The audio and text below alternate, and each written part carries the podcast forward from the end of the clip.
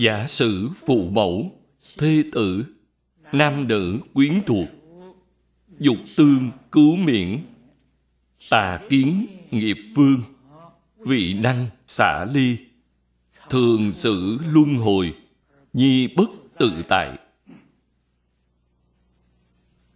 Đến chỗ này là một đoạn nhỏ.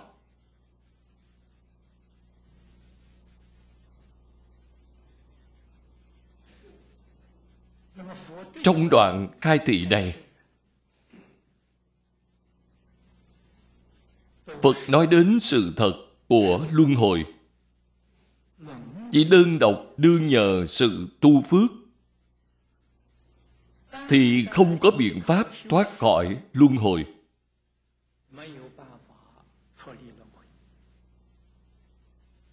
Những sự giáo huấn trong kinh hoàn toàn giống với chủ nói của đại sư lục tổ trong đàn kinh. Do đây có thể biết, thực tế tu tuệ so với tu phước lại càng quan trọng hơn. Mà trụ chân thực tuệ, tức là cầu sanh tịnh độ.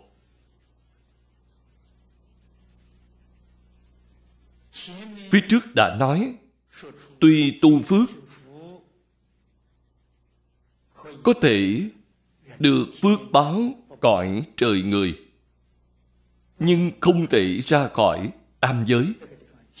Ở đây lại nói, cho dù cha mẹ, vợ con, nam nữ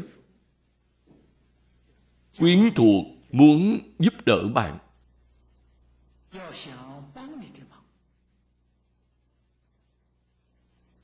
Cách giúp đỡ này, chúng ta ở trong tu trì thường ngày. Có thể thấy được. Một loại là tu trì, rồi hồi hướng cho bà con quyến thuộc. Còn một loại kia là, sau khi bà con quyến thuộc qua đời, chúng ta tụng kinh bái sám siêu độ cho họ. Có thể thực sự giúp được không? Đương nhiên là có thể giúp được. Tuy nhiên, không có biện pháp giúp họ thoát khỏi luân hồi.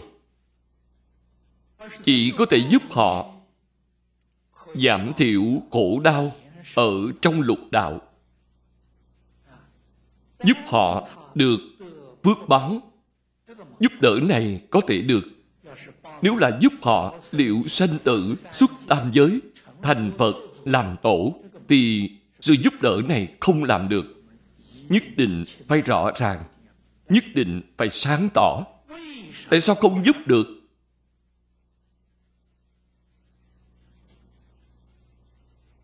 Ở đây, đã nói ra nguyên nhân. Do tà kiến nghiệp vương.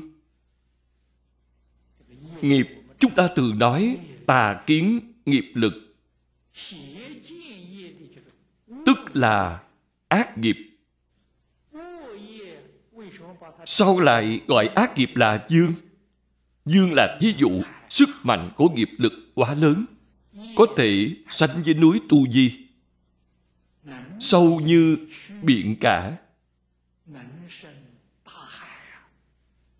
Trong kinh địa tạng, hình dung nghiệp lực như vậy, nguyên nhân là ở chỗ nào? Vị năng xả ly, nghiệp chưa tiêu, thì phước không thể cứu. Tiêu nghiệp này, quý vị phải biết tuệ mới có thể tiêu nghiệp định có thể phục được nghiệp định công sâu, đè nghiệp xuống, khiến nó không khởi tác dụng. Chúng ta mới có thể tạm thời được tự tại. Sau khi tuệ sanh rồi, thì nghiệp lực liền chuyển biến, chuyển phiền não thành bồ đề. Tuệ rất quan trọng. Chỉ có tuệ mới có thể thực sự giải quyết vấn đề. Người không có trí tuệ, không có định lực, chỉ riêng nhờ vào phước thì không thể cứu họ được. Đây tức là tà kiến nghiệp vương, vị năng, xả ly. Ác nghiệp của họ chưa tiêu mất là nguyên nhân như vậy. Tường xả luân hồi, nhi bất tự tại. Luân hồi trong lục đạo, xả thân, thọ thân là do nghiệp lực làm chủ. Từ bạn không có biện pháp, muốn đi đến đâu thì đến đó. Muốn đầu thai sanh đến đường nào thì sanh đến đường đó. Điều này bạn không làm nổi. Vì nghiệp lực đang chi phối bạn. Nhữ kiến ngu si chi nhân. Bất chủng tiệt căn Đạn dị thế trí biệt thông. Tăng ích tà tâm. Vân hà xuất ly sanh tử đại nạn.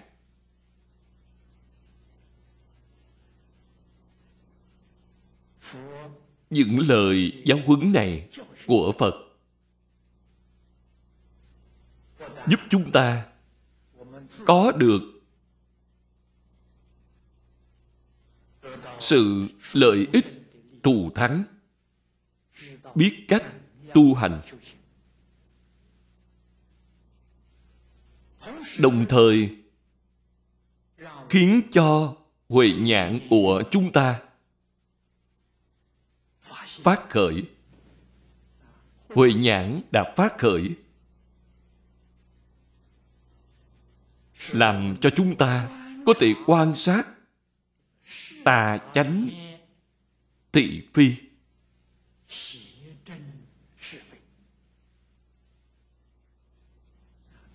Chúng ta không mê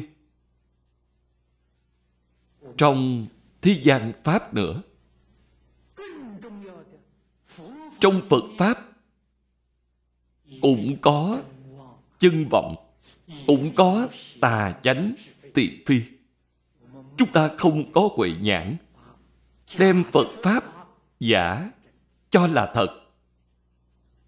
đem tà pháp cho là chánh pháp. Không chỉ như vậy, vì chúng ta không có trí tuệ. Ngay đến thiện ác cũng không thể phân biệt, không thể hiểu rõ lợi hại.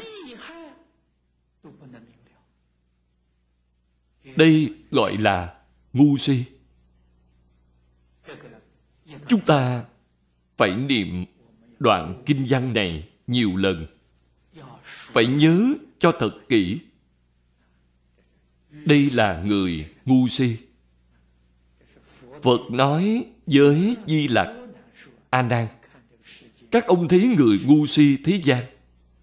Người ngu si này có thể là chính chúng ta điều này một chút cũng không giả. Chúng ta có khả năng phân biệt tiện phi, tiện ác, chân giả hay không? Phải bình tĩnh, đừng nên dùng tình cảm. Phải dùng lý trí, tỉ mỉ và quan sát. Thì không khó thể hội được, bởi vì chủ này có tiêu chuẩn. Chỉ dùng thế trí biệt thông họ dùng cái thông minh trí tuệ của thế gian. Đây không phải là chân trí tuệ. Thế nào gọi là thông minh trí tuệ thế gian? Thế nào gọi là chân trí tuệ phật pháp? Xem ở bề ngoài thì là biện tài vô ngại. Thật không dễ nhìn ra được. Tuy nhiên, nếu quan sát kỹ lưỡng thì không khó nhìn ra từ chỗ nào để nhìn ra chân trí tuệ? Là từ trong tâm thanh tịnh, sinh ra biện tài vô ngại. Tâm địa thanh tịnh thì nhất định không có những thứ phiền não, tham sân si, mạc nghi. Không có những thứ này. Đây là chân trí tuệ. Đây là thật nếu tham sân si mạng vẫn tiếp tục tăng trưởng, tăng ít tức là tăng trưởng, vậy đây nhất định là thế trí biệt thông. Thế trí biện thông không phải là việc tốt. Trong phật môn thường nói tám nạn. Trong tám nạn này có thế trí biện thông người này sẽ gặp nạn. Gặp nạn gì vậy? Là không thể học phật. Không thể khai ngộ. Cũng tức là bảo họ không thể được định.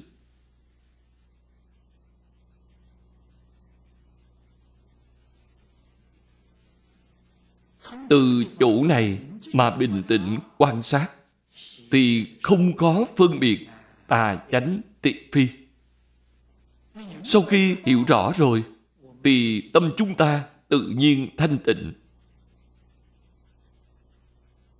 Nếu không phải là phật pháp chân chánh, thì thái độ chúng ta đối với họ là kính nhi viễn chi.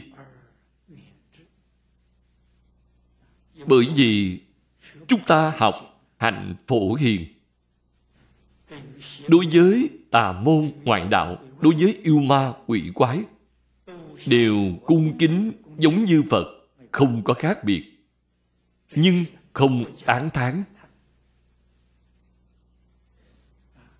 Không theo họ học, tức là viễn chi.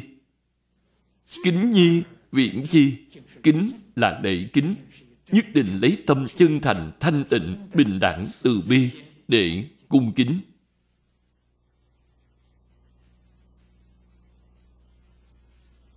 Đây chính là chánh pháp.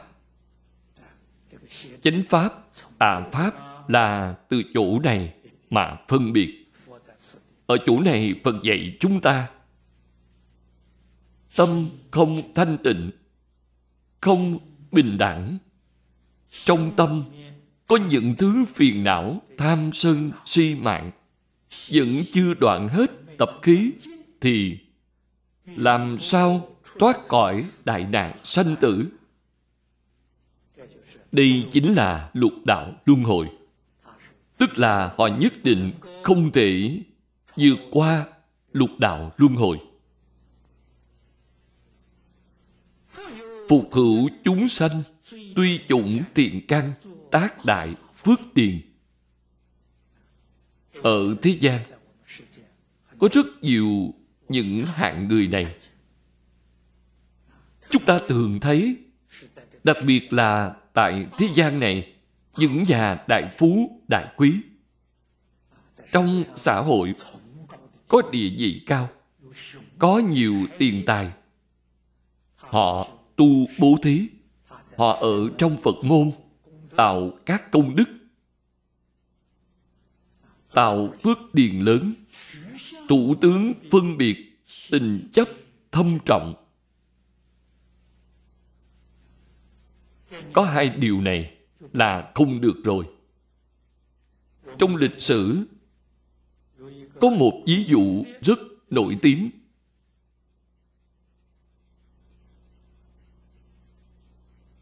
Xưa kia, vua đương võ đế khi còn tại thế. Địa vị của ông là quốc dương.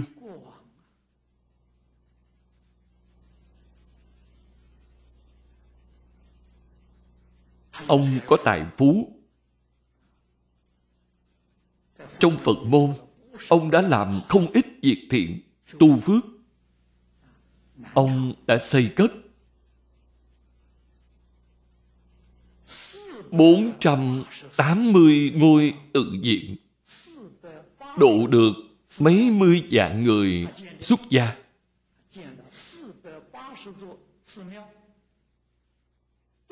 Ông làm vị đại hộ Pháp.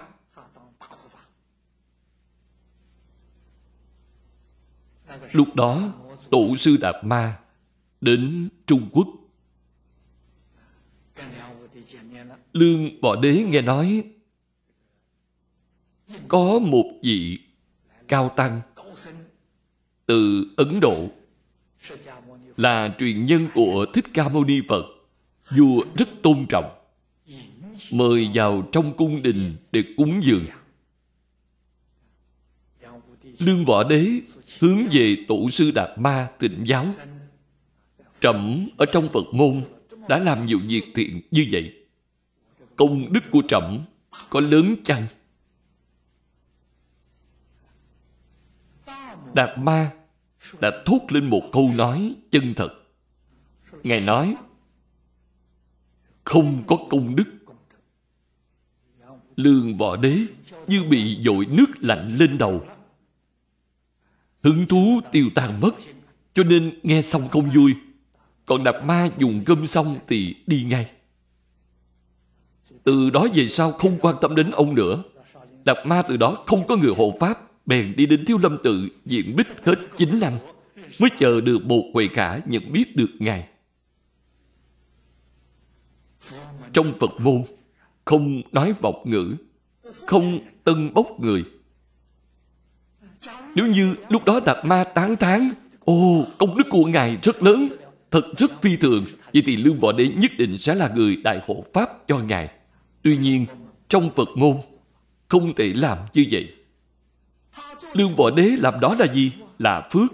Bạn xem, Lương Võ Đế trong tâm và miệng biểu hiện ra là thủ tướng phân biệt tình chấp thâm trọng, công đức liền mất hết. Nếu ông hỏi, phước báo của trọng có lớn không? Thì tổ sư đạt ma sẽ nói, lớn lắm lớn lắm. Ông ta tu đó là phước, không phải là công đức. Công đức và phước đức khác nhau.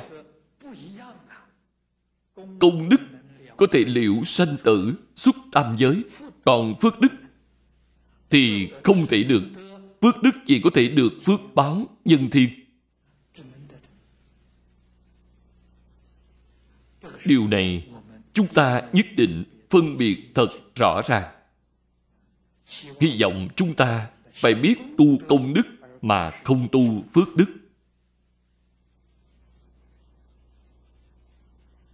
Thủ tướng tức là chấp tướng.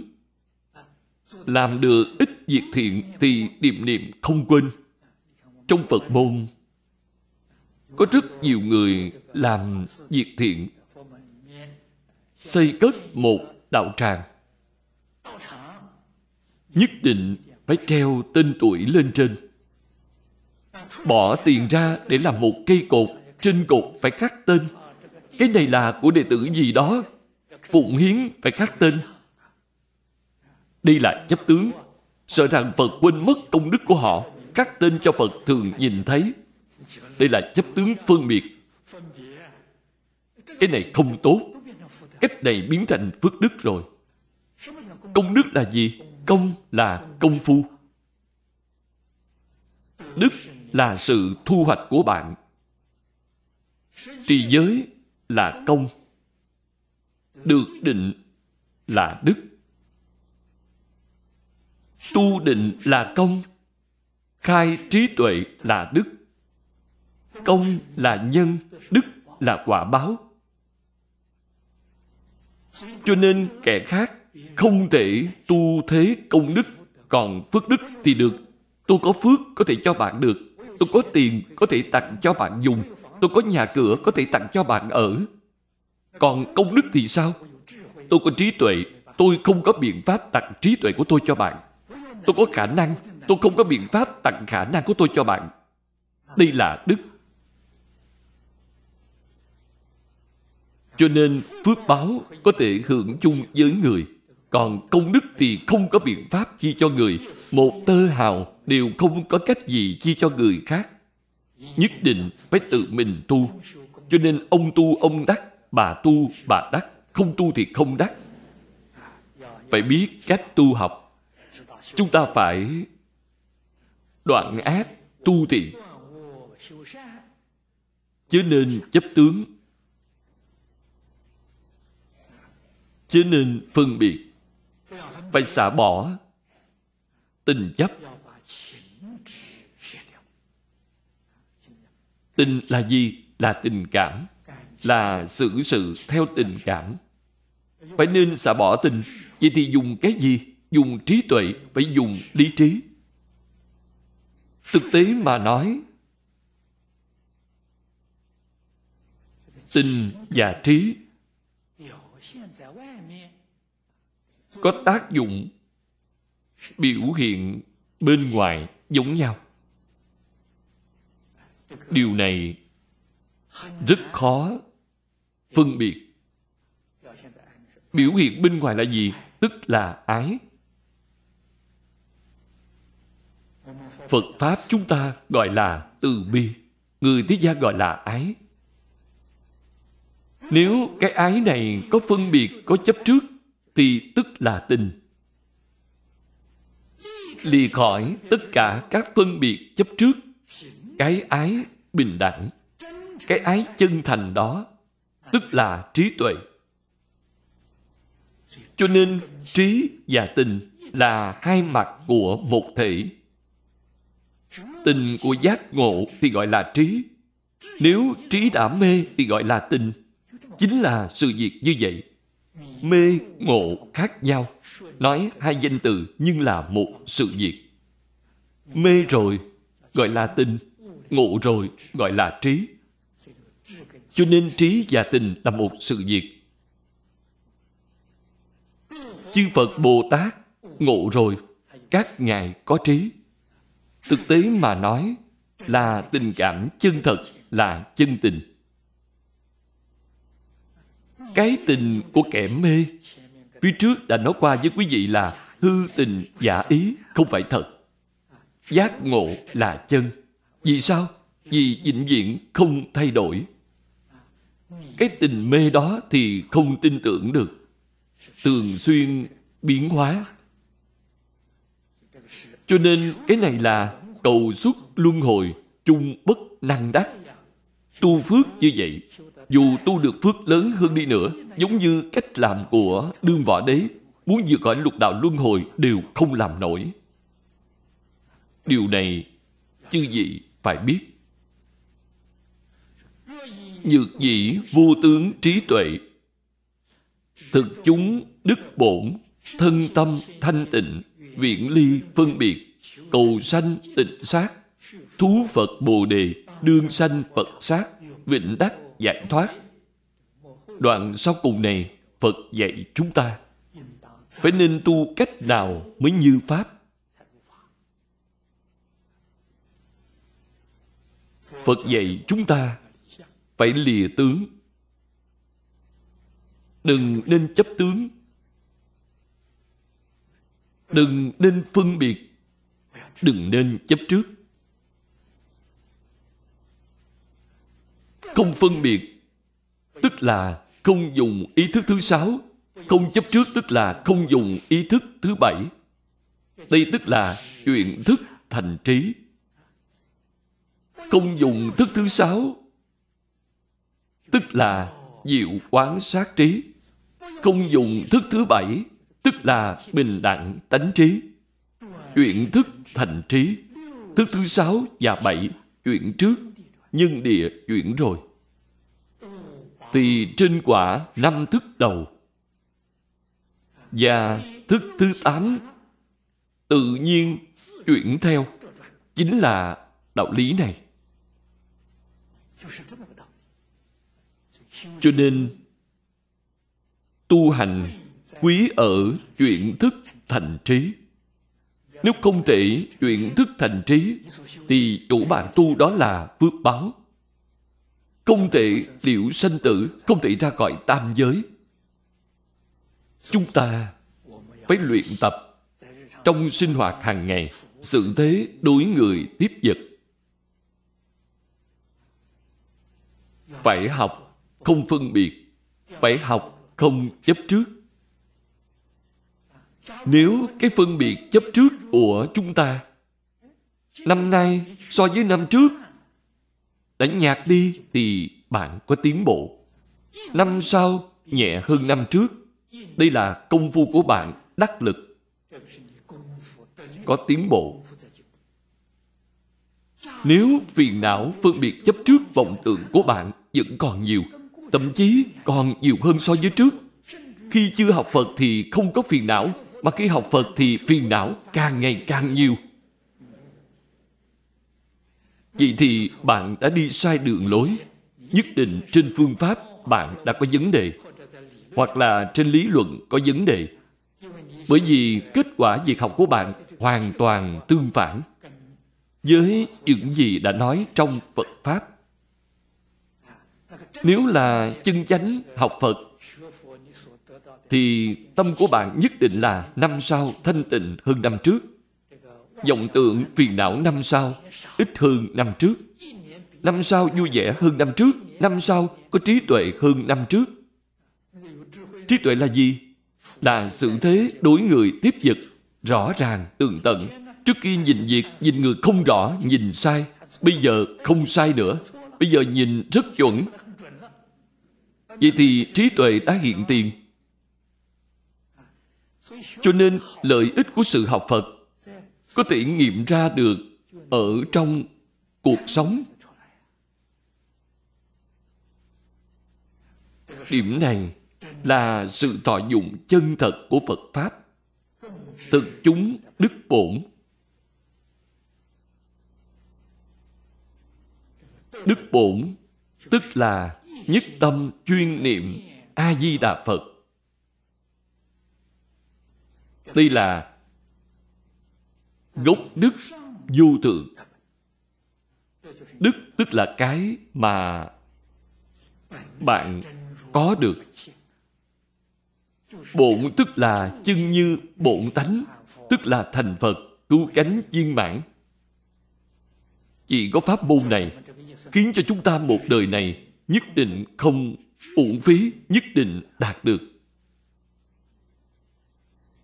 Thân tâm thanh tịnh nếu đã xa lìa phân biệt thì hiện thời được thân tâm thanh tịnh. Khi nãy nói với quý vị, năm sau thanh tịnh hơn năm trước, tháng sau thanh tịnh hơn tháng trước. Đến giai đoạn tháng sau thanh tịnh hơn tháng trước, thì có thể nói việc bạn dạng sanh là có bảo đảm chắc chắn. Bạn có thể mỗi tháng đều có tiến bộ. Mỗi tháng đều khác nhau thì bạn giảng sanh nhất định là chắc chắn. Nếu mỗi tuần lễ đều khác nhau, tuần sau thanh tịnh hơn tuần trước, vậy thì xin chúc mừng bạn. Bạn đã có thể tự tại giảng sanh rồi. Muốn đi lúc nào thì đi lúc đó. Điều đó thật là phi thường. Nhất định có thể tự tại giảng sanh. Muốn ở thêm vài năm cũng không có trở ngại tùy thời có thể ra đi.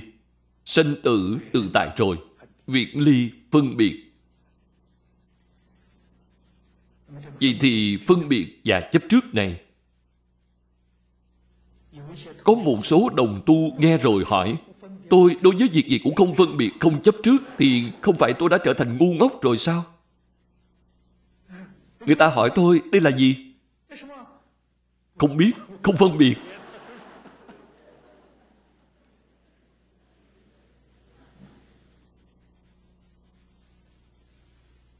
Vậy thì Pháp này tu cách nào đây? Phật dạy chúng ta không phân biệt, không chấp trước là từ trong tâm. Trong tâm không thể phân biệt chấp trước, không phải nói trên sự. Trên sự là gì? Quý vị phân biệt chấp trước gọi nó là cái khăn lông. Tôi cũng gọi nó là cái khăn lông. Tôi không có chấp trước, cũng không phân biệt đó là cái khăn lông. Quý vị phân biệt chấp trước nên nói như vậy.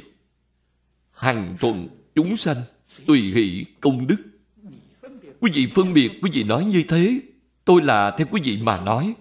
Nhưng trong tâm tôi tuyệt đối không chấp trước Đó là cái khăn lông Không chấp trước đó là màu vàng Không chấp trước là bạn phân biệt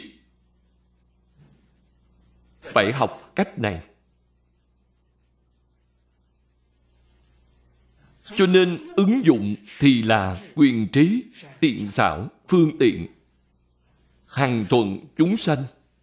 Tự mình thọ dụng là thực chất, là chân trí tuệ. Trong chân trí tuệ không có phân biệt chấp trước, thân tâm, thanh tịnh. Hôm nay là ngày mấy, tháng mấy, là quý vị phân biệt tháng mấy, ngày mấy. Còn tôi thì không phân biệt tháng mấy, ngày mấy. Quý vị hỏi tôi, tôi tùy thuận sự phân biệt của quý vị. Hôm nay là ngày 28 tháng 11. Đây là quý vị phân biệt, còn tôi không có phân biệt. Bây giờ là mấy giờ? Là 8 giờ 30. Là 8 giờ 30 của quý vị, còn tôi không có 8 giờ 30. Làm như vậy là đúng, thì không sai. Cho nên đây là xa lìa phân biệt, là xa lìa cách này, không phải là trên sự. Trên sự thì tùy chúng sanh. Còn trên tâm nhất định là thanh tịnh. Đây gọi là chân chánh tu, cầu sanh tịnh sát. Tịnh sát này, tức là tịnh độ, quốc độ của A-di-đà Phật.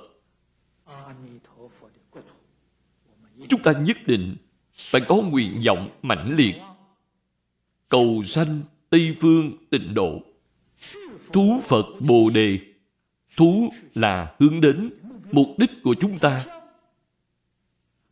phương hướng của chúng ta là du tượng bồ đề. Đến tây phương cực lạc để làm gì? Để thành tựu du tượng bồ đề. Để chứng phật quả cứu cánh viên mãn. Phật nói, người như vậy thì đương sanh Phật sát. Họ nhất định có thể sanh đến thế giới Tây Phương cực lạc, vĩnh viễn được giải thoát. Thế Tôn dạy chúng ta cương lĩnh tu hành chính xác. Trong phẩm kinh này, chúng ta phải ghi nhớ Phật nói với chúng ta ba loại người không thể giảng sanh. Loại người thứ nhất là tham trước sự hưởng thụ của thế gian. Cầu phước báo nhân thiên. Loại người này không thể sanh tịnh độ được. Niệm Phật cũng không thể đến tịnh độ. Loại người thứ hai là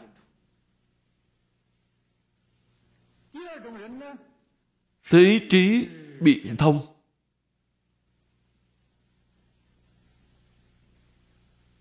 tà kiến sâu nặng đối với loại người này chúng ta phải có trí tuệ tương đối đầu óc bạn rất tỉnh táo mới có thể xét biết được bằng không thì không được nếu qua loa sơ xuất, bạn thường cho họ là chánh pháp. Xem họ là tiện tri thức, chân chánh. Vậy thì sai rồi.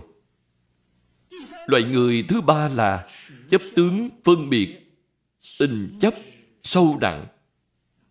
Loại người thứ ba này không có cách gì giảng sanh. Chỗ họ tu đó thảy đều là phước báo. Chúng ta xem tiếp kinh văn. Bồ Tát giảng sanh đệ tứ thập dị. Trong phẩm kinh này, Phật nói với chúng ta tình trạng của Bồ Tát trong mười phương cầu sanh Tây Phương tịnh độ Chúng ta nghe rồi Có cảm tưởng gì?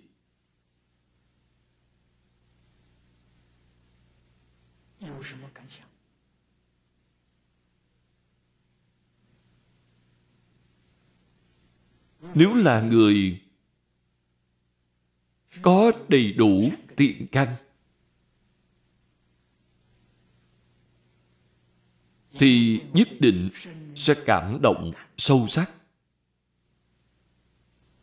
thúc đẩy nguyện vọng cầu sanh của chúng ta. Ở chỗ này, đây cũng là dụng ý của phật giới thiệu cho chúng ta. Mời xem kinh văn di lạc bồ tát, bạch phật ngôn. Kim tử, ta bà thế giới. Ta bà thế giới là khu vực giáo hóa của thế tôn. Là thế giới rất lớn. Cập chư phật sát. Ngoài trừ thế giới ta bà chúng ta ra, còn có mười phương thế giới của chư phật. Bất thoái bồ tát đương sanh cực lạc quốc giả kỳ số kỷ hà. Những vị bồ tát đã chứng ngôi bất thoái.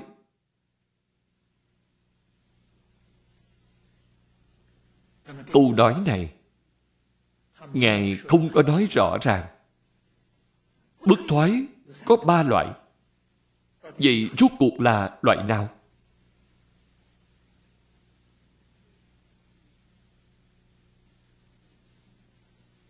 Loại thấp nhất là vị bất thoái.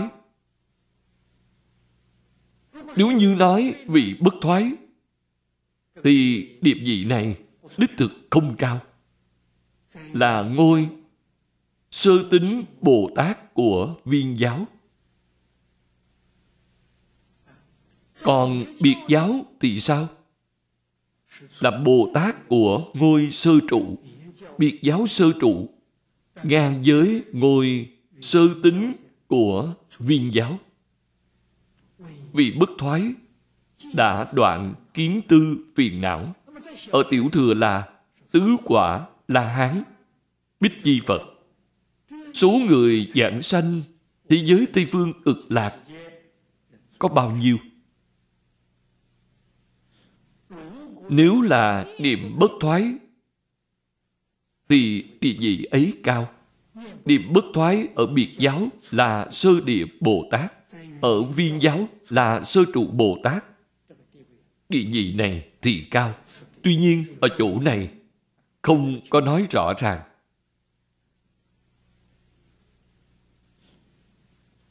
Do đây có thể biết, vị bất thoái này trong nhãn quan của phạm phu chúng ta nhất định là thánh nhân tiểu thừa tứ quả la hán là thánh nhân, không phải là phạm phu. Công phu đoạn chứng của đại thừa bồ tát tương đương với a la hán. Kiến tư phiền não đều đoạn rồi. Còn trí tuệ của bồ tát nhất định cao hơn a la hán. A la hán không thể sánh bằng. Những người như vậy sẽ sanh về nước cực lạc là bao nhiêu Di Lạc Bồ Tát thay mặt chúng ta nêu ra vấn đề này. Phật cáo Di Lạc ư tự thế giới, hữu thất bá nhị thập ức Bồ Tát. Tự thế giới tức là thế giới ta bà. Thế giới này của chúng ta. Chư vị nên nhớ, Không chỉ là địa cầu này của chúng ta Đây là chỉ ba ngàn đại thiên thế giới. Theo cách nói Của lão cư sĩ Hoàng Niệm Tổ, Chúng ta ngày nay nói đến hệ ngân hà, Đây là hệ tinh cầu rất lớn, Một tỷ hệ ngân hà. Là phạm vi giáo hóa của Thích Ca Mâu Ni Phật. Địa cầu chúng ta ở trong hệ tinh cầu lớn này. Cho nên đây là nói cái đại thế giới này. Bồ Tát bất thoái có 720 ức. Từ con số này mà nhìn thì có lẽ là niệm bất thoái Bồ Tát, chứ không phải vị bất thoái. Nếu là vị bất thoái thì con số phải lớn, không chỉ có bấy nhiêu đó. Nếu nhất định nói đến vị bất thoái, thì Bồ Tát của vị bất thoái này nhiều hơn. Dĩ tàng cúng dường vô số chư Phật. Chúng ta phải ghi nhớ câu này. Trước đây, Hoàng tử A Xà Thế cùng 500 trưởng giả trong đời quá khứ, đã cúng dường 400 ức chư Phật, vẫn không thể giảng sanh được. Phải cúng dường vô số chư Phật. Thiền căn này đã rất sâu dày. Thực chúng đức bổn trong các cội đức này. Từ vô lượng kiếp đến nay, đời đời kiếp kiếp, đều niệm a di đà phật. Có lẽ bạn sẽ hỏi, tại sao đời đời kiếp kiếp niệm a di đà phật mà cũng không giảng sanh?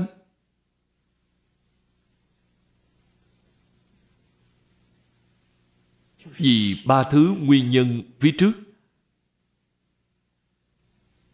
là tham phước báo của thế gian. Cầu nhân thiên phước báo.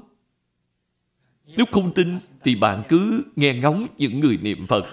Có người nào mà không vì thăm cầu phước báo thế gian mà niệm a di đà phật, vậy thì không thể giảng sanh được, đời này không đi được.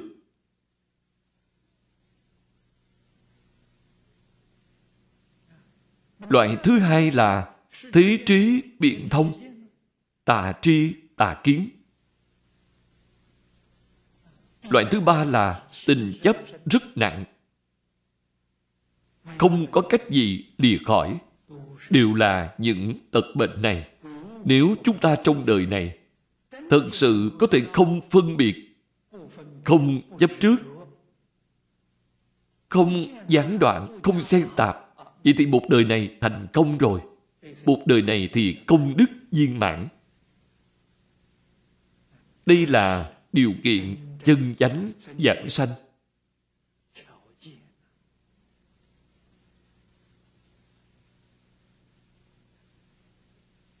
Đương sanh bị quốc tức là có 720 ức vị Bồ Tát.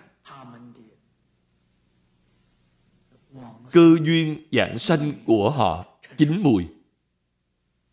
Họ có thể dạng sanh số người nhiều như vậy.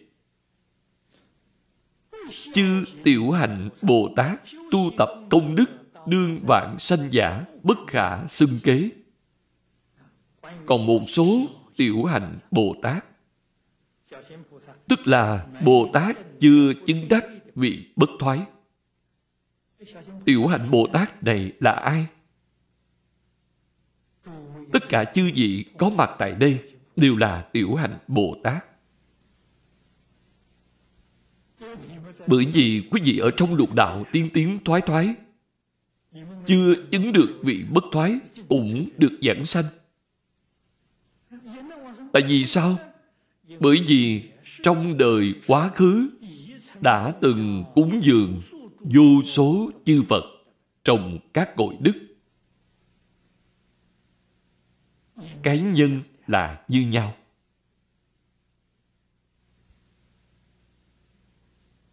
Trong đời này, duyên chín mùi rồi. Bạn có thể không phân biệt, không chấp trước. Công phu không xen tạp, không hoài nghi, không gián đoạn. Bạn trong đời này sẽ được giảng sanh. Số người này nhiều. Không thể tính kể con số này không có cách gì tính đếm được. Cũng không có cách gì nói ra được. Không, không hết. Không cách gì tính đếm số người. Quá nhiều, quá nhiều. Đây là chỉ cho số người chúng ta đây tiểu hạnh Bồ Tát. Đoạn này là Phật nói về thế giới ta bà.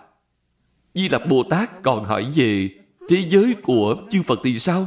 Tiếp theo là bất đẳng ngã sát, chư bồ tát đẳng vãng sanh bị quốc than phương phật độ, diệt phục như thị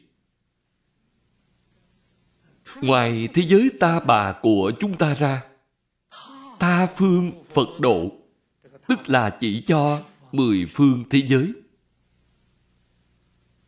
Thế giới vô lượng, vô biên số người giảng sanh cũng là vô lượng, vô biên, không biết được là bao nhiêu. Ở đây, phật nêu ra vài thí dụ. Để nói rõ cho chúng ta. Tùng viện chiếu phật sát. Hữu thập bát câu chi na do tha bồ tát ma ha tát sanh bị quốc độ. Câu trả lời phía dưới nói với chư vị, toàn là bồ tát bất thoái. Làm sao biết được? Bồ tát ma ha tát là đại bồ tát minh tâm kiến tánh, không phải bồ tát thông thường. Cho nên, đây là chỉ cho bồ tát bất thoái. Số tiểu hạnh bồ tát thì rất nhiều, không đề cập nữa. Có 18 câu chi là do tha.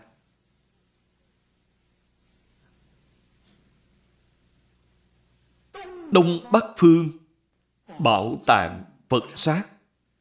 Hữu cửu thập ức bất thoái bồ tát, đương sanh bị quốc.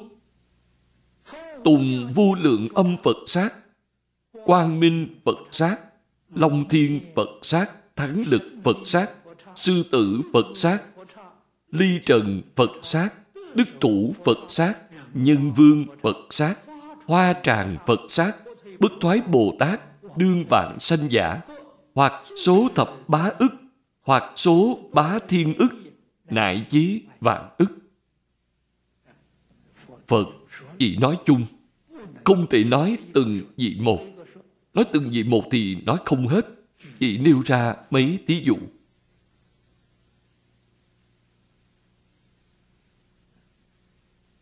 Đây là công đức của bồ tát bất thoái. Chúng ta cũng phải hiểu tường tận.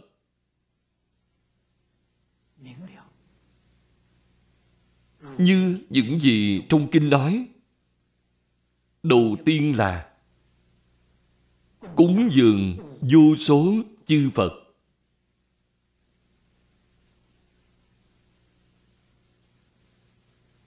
Vô lượng kiếp đến nay, cúng dường số chư phật.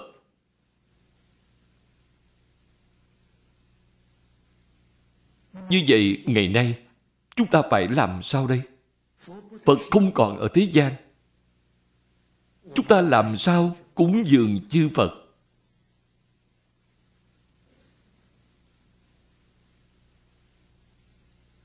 Chúng ta có biện pháp không? Có nghĩ ra một phương pháp tốt không?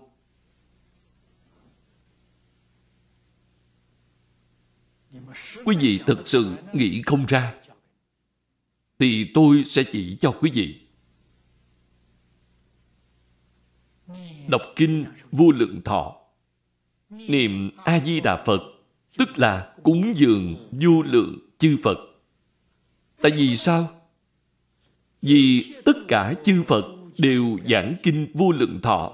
Chúng ta đọc kinh vô lượng thọ, tất cả chư phật nghe được đều hoan hỷ.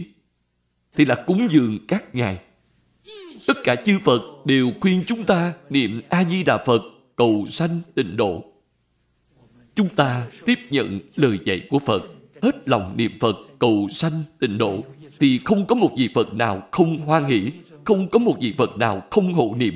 Đây là cúng dường tất cả chư phật. Phổ hiền bồ tát dạy chúng ta. Trong các cúng dường cúng dường pháp là đệ nhất. Pháp cúng dường đã nói có bảy điều. Điều thứ nhất là như thuyết tu hành cúng dường. Chúng ta dùng câu như thuyết tu hành cúng dường này để cúng dường tất cả chư Phật. Chúng ta làm được không phải làm không được. Mọi người chúng ta ngày ngày đang làm mà không biết. Bạn bảo có oan uổng hay không? Hỏi bạn có phương pháp gì thì nói không ra. Trên thực tế là đang làm bạn đều không biết. Mỗi ngày đều đang cúng dường vô lượng chư Phật mà tụi mình không hay biết. Ngoài việc này ra, chúng ta phải toàn tâm toàn lực đem kinh này, đem pháp môn này giới thiệu cho tất cả chúng sanh. Dùng mọi thiện xảo, phương tiện khiến cho tất cả chúng sanh trên quả địa cầu này đều biết, đều tiếp xúc đến. Đây là cúng dường vô số chư Phật. Thứ hai là phải trồng các cội đức. Câu trồng các cội đức này tức là nhất tâm chuyên niệm A-di-đà Phật. Thứ ba là được bất thoái chuyển. Chúng ta có tính tâm kiên định, cầu sanh tịnh độ. Tuyệt đối không bị các pháp môn khác, các tôn giáo khác làm ảnh hưởng, làm thay đổi. Vậy là bất thoái chuyển. Nghe tham thiền thì muốn đi học thiền nghe học mật thì muốn đi niệm chú. Vậy thì bạn đã thoái chuyển. Bất luận nghe một pháp môn nào, bất luận tiếp xúc với người nào, tuyệt đối không bị ngoại cảnh làm cho dao động tính tâm thanh tịnh, tính tâm kiên định. Một lòng mơ ước thế giới cực lạc. Đây là bất thoái chuyển thì một đời này chúng ta sẽ thành công. Có nhiều người không thể thành tựu bất thoái chuyển. Thế có người tu theo các pháp môn khác biểu diễn một chút cảm ứng, biểu diễn một chút thần thông. Ô, thật là phi thường. Thế là họ lập tức đi theo, không cần A-di-đà Phật nữa. Hạng người như vậy là đã thoái chuyển, không thể giảng sanh. Họ không biết được những thứ thần thông cảm ứng đó là chướng ngại của bạn. Tức là đến phá hoại bạn. Không để cho bạn trong một đời giảng sanh, không để bạn thành Phật. Kéo bạn trở lại, đưa bạn đến lục đạo luân hồi, vẫn đi trong tam ác đạo. Họ ngu si, họ không có trí tuệ, không có phước báo. Họ bị lùi đi mất Điều này chúng ta thấy rất nhiều.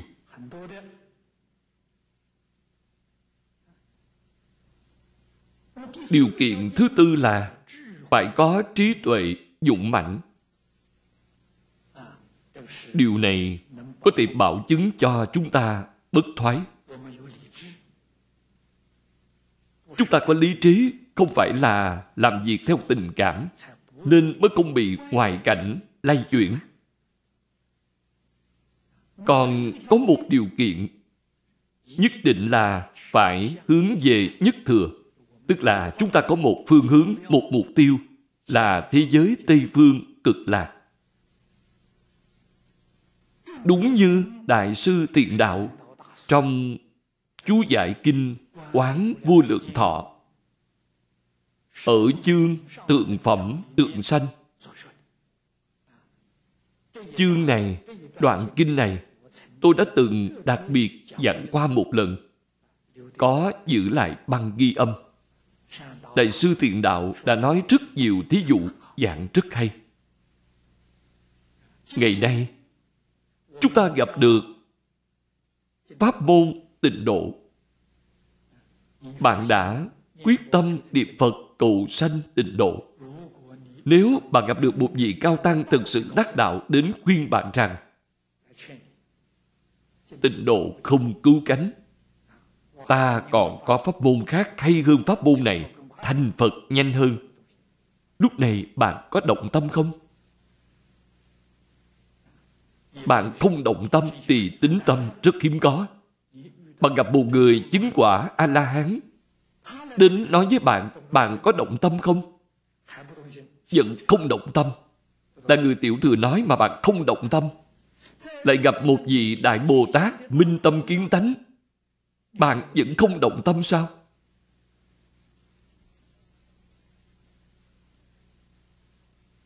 Việc này thì khó nói.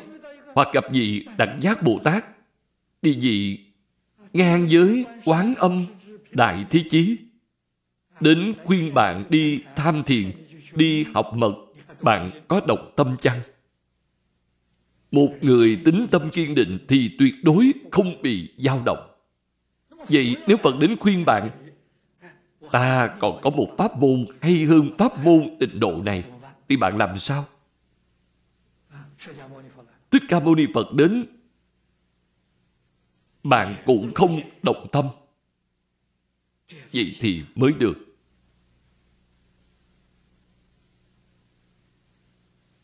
Đại sư tiền đạo nêu ra rất nhiều thí dụ. Tính tâm kiên định đến mức độ nào? Mười phương chư phật đến khuyên, bạn đều không dao động. Mình vẫn quyết tâm cầu sanh tịnh độ, vẫn quyết tâm phải gặp a di đà phật. Chư Phật Như Lai đến khuyên mình đều không động tâm, đều không thay đổi ý niệm. Vậy thì bạn mới là thật sự tin, tin chính mình. Thật sự tin A-di-đà Phật, tin Thích Ca Mâu Ni Phật.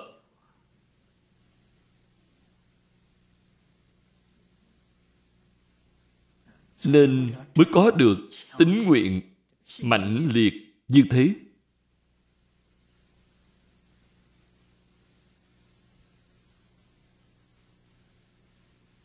Y theo lý luận của bổn kinh tu hành.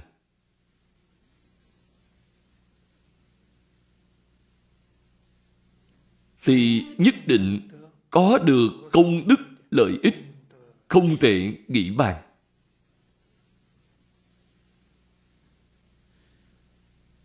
Kỳ đệ tập nhị Phật danh vô tượng hoa.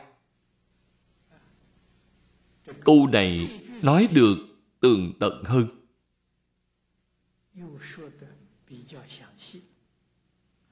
Đệ thập nhị Phật danh Cổ đức. Từ phần kinh văn phía trước Mà xem đến chủ này phải nên là Đệ thập nhị Phật sát. Phía trước đã nói 11 cõi Phật rồi. Cõi Hoa Tràng Phật là thứ 11. Chiếu theo thứ tự thì cõi vô tượng Hoa Phật, phải nên là thứ 12. Cho nên nói là kỳ đệ thập dị Phật sát, thêm chữ Phật sát thì ý nghĩa càng rõ ràng hơn. Phật tên vô tượng hoa bị hữu vô số chư Bồ Tát chúng, giai bất thoái chuyện, trí tuệ dụng mãnh, dĩ tàng cúng dường, vô lượng chư Phật, cụ đại tinh tấn, phát thú nhất thừa.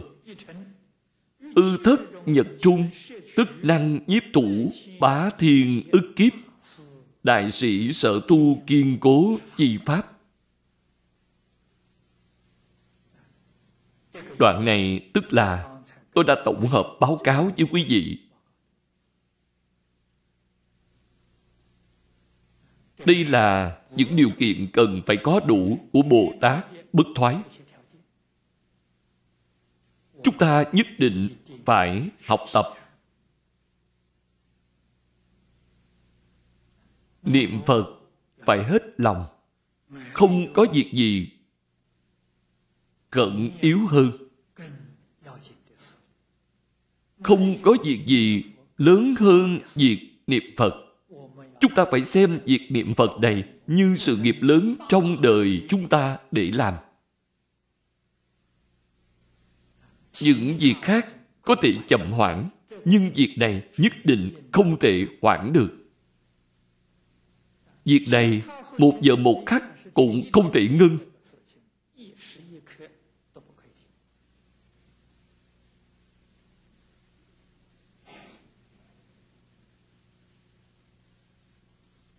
trong vòng bảy ngày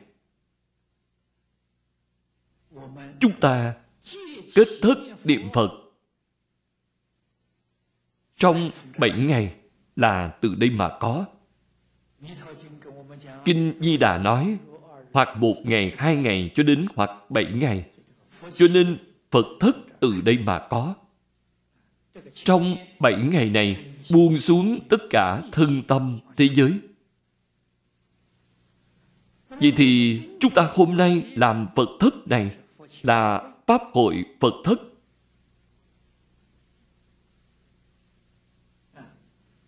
Là làm một thứ nghi thức mọi người ở cùng một nơi cộng tu niệm Phật phải nên niệm cách nào đây? Đề xướng niệm Phật cử hành một mô hình niệm Phật.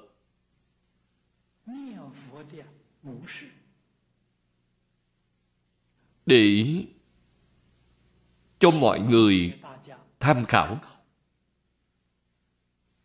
Còn làm Phật thất chân chánh thì không phải là hình thức này. Phật thất chân chánh là một câu Phật hiệu ngày đêm không thể ngưng. Tức là niệm bảy ngày bảy đêm, không gián đoạn. Niệm bảy ngày bảy đêm. Chư vị tự nghĩ xem. Người có sức khỏe kém thì không được. Người lớn tuổi cũng không được. Cho nên tu hành phải còn trẻ, phải ít tuổi bảy ngày bảy đêm không ngủ, tinh thần vẫn còn có thể chống đỡ nổi. Còn số người tham gia Phật thất là bao nhiêu? Không thể quá 10 người. Vì sao? Trên 10 người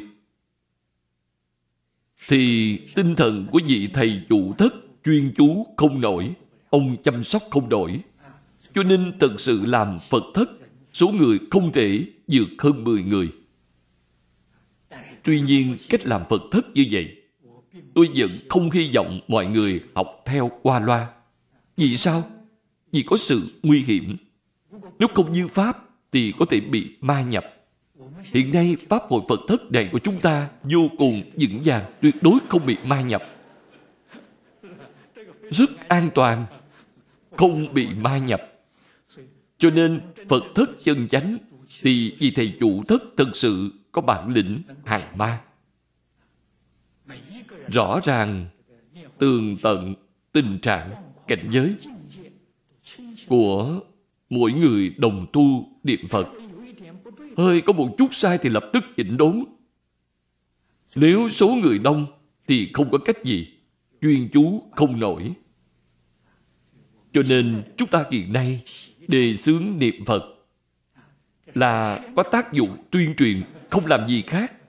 Mọi người đến để đóng kịch, đến để biểu diễn, có phải không? Để cho nhóm đồng tu rộng lớn chưa học Phật xem. Ồ, đồng thế đó, niệm Phật trang nghiêm như vậy. Có lẽ khá lắm. Vậy thì họ đều đến là ý nghĩa như vậy. Cho nên mục tiêu tính chất không giống nhau. Chân chánh kết Phật thất. Cái duyên bảy ngày bảy đêm này nhất định là vô cùng thù thắng. trong vòng bảy ngày,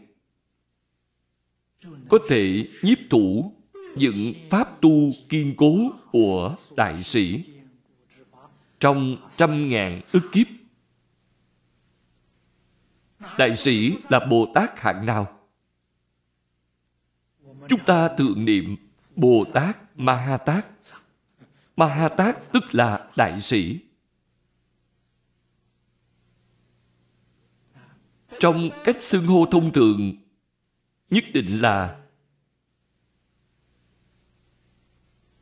sơ địa bồ tát trở lên không phải tập trụ, thập hành tập hồi hướng của địa vị tam hiền sơ địa trở lên gọi là đại bồ tát, đại sĩ cho nên đại sĩ là cách tôn xưng đối với Ma Ha Tát. Họ trăm ngàn ức kiếp tu kiên cố.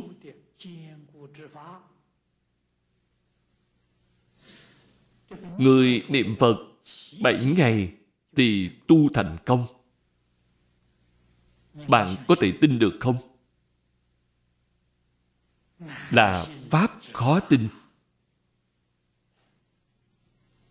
Chúng ta chỉ tu có bảy ngày mà vượt qua họ trăm ngàn ước kiếp.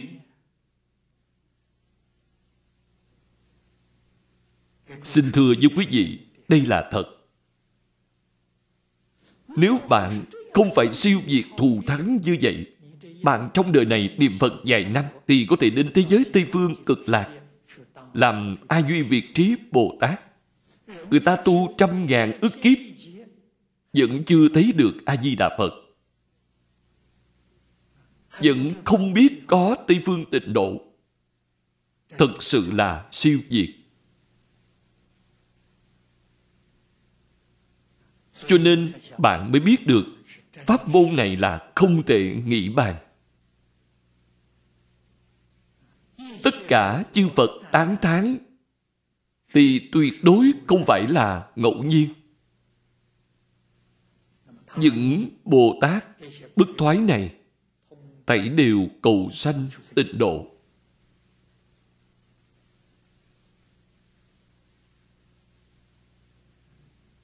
Kỳ đệ thập tam Phật danh viết vô úy.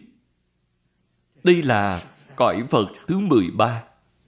Phần trước là nói 12, nhất định từ gọi Vịnh Chiếu Phật. Vịnh Chiếu là đầu tiên. Thứ hai là cõi Bảo Tạng Phật ở phương Đông Bắc. Thẳng đến chỗ này, ngày xếp đặt theo tuần tự. Đây là thứ 13, nêu ra thí dụ 13 cõi Phật. Phật tên vô úy, bị hữu thất bá cựu thập ức Đại Bồ Tát chúng.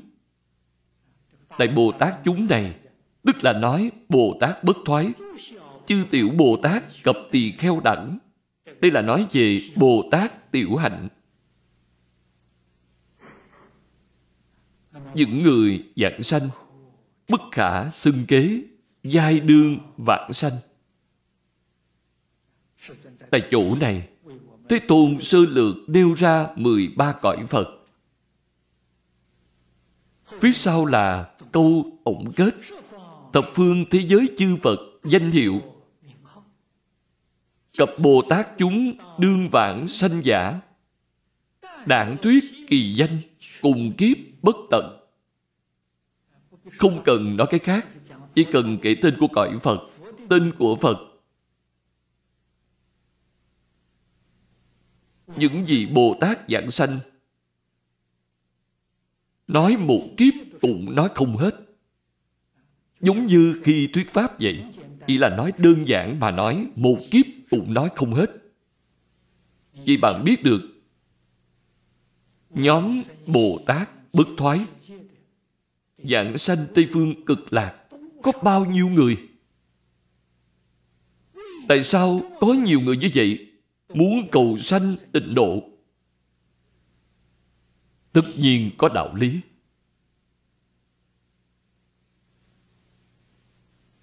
Nhất định có lợi ích lớn. Có lợi ích chân chánh thì họ mới chịu đi. Chúng ta nhìn thấy mà không động tâm được sao nhìn thấy vẫn không động tâm vậy thì nghiệp chướng của người này sâu nặng Vì nghiệp chướng làm chướng ngại khiến cho họ không động tâm. Nếu người có chướng ngại hơi cạn một chút, thấy tình trạng này, nhất định sẽ động tâm. Nhất định đi hỏi tại vì sao? Họ cũng muốn cầu giảng sanh. Điều này đều là chân tướng sự thật. Thích Ca Mâu Ni Phật khuyên chúng ta giảng sanh thế giới Tây Phương. Mười phương tất cả chư Phật khuyên chúng ta giảng sanh. Đây là chứng minh. Điều này trong tam chuyện Pháp Luân gọi là tác chứng chuyển. Đem chứng cứ ra cho bạn xem. người giảng sanh nhiều như thế đó. Cho nên bổn kinh là tam chuyện Pháp Luân. Có lý luận, có thí dụ, có chứng minh. Đoạn này là chứng minh.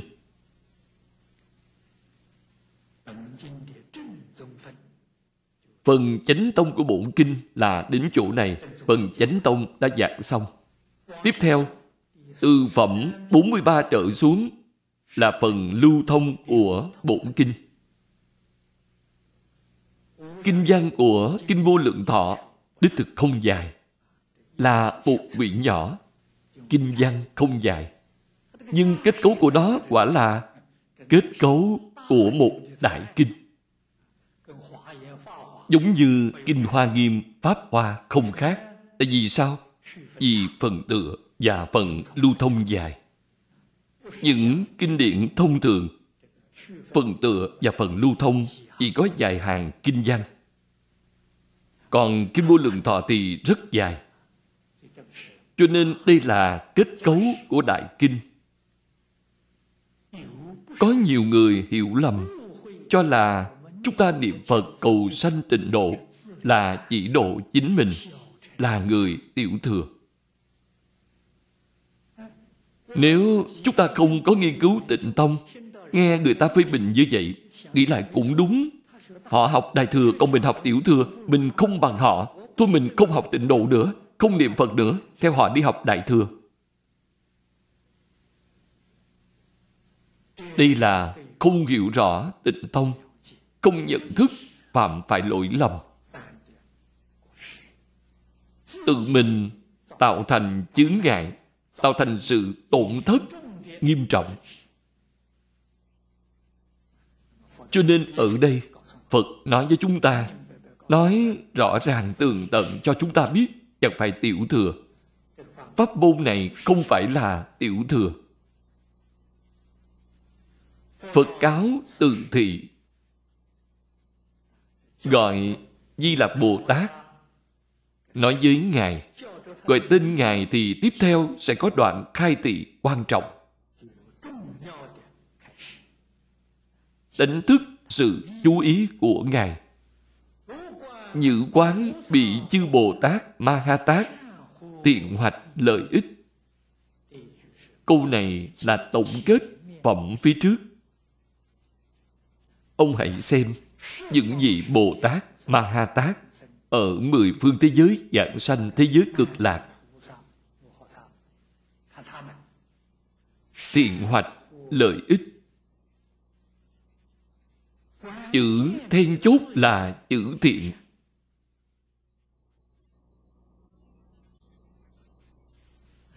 Thiện hoạch cái gì? Họ biết đạt được lợi ích phương pháp này là vô cùng tiện xảo, vô cùng thù thắng. Chữ thiện này tiện đến mức độ nào? Chư vị có thể trả lời được không?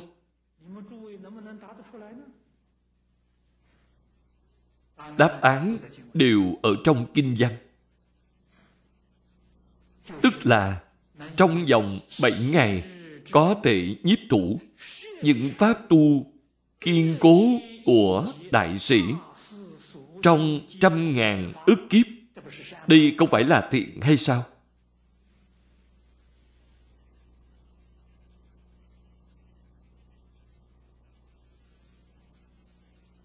Điều này quả thật là không thể nghĩ bàn. Như khửu tiện nam tử tiện nữ nhân. Đây là vật nói giả sử có tiện nam tử, tiện nữ nhân. Đắc văn A-di-đà Phật danh hiệu. Năng sanh nhất niệm Thị ái chi tâm. Bạn nghe đến danh hiệu của A-di-đà Phật Tâm sanh được buộc niệm Rất hoan hỷ. Có thể sanh một ý niệm này Cởi lên ý niệm này. Quy y chim lễ. Như thuyết tu hành. Đương tri tự nhân. Vi đắc đại lợi. Đại này không có cách gì hình dung được.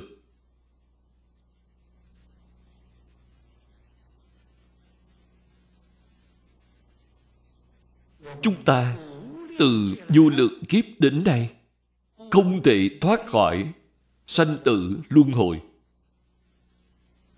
Từ vô lượng kiếp đến nay,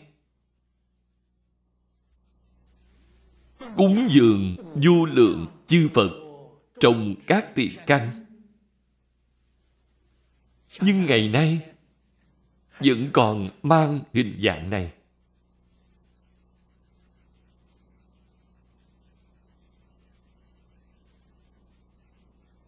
Niệm Phật vừa được giảng sanh,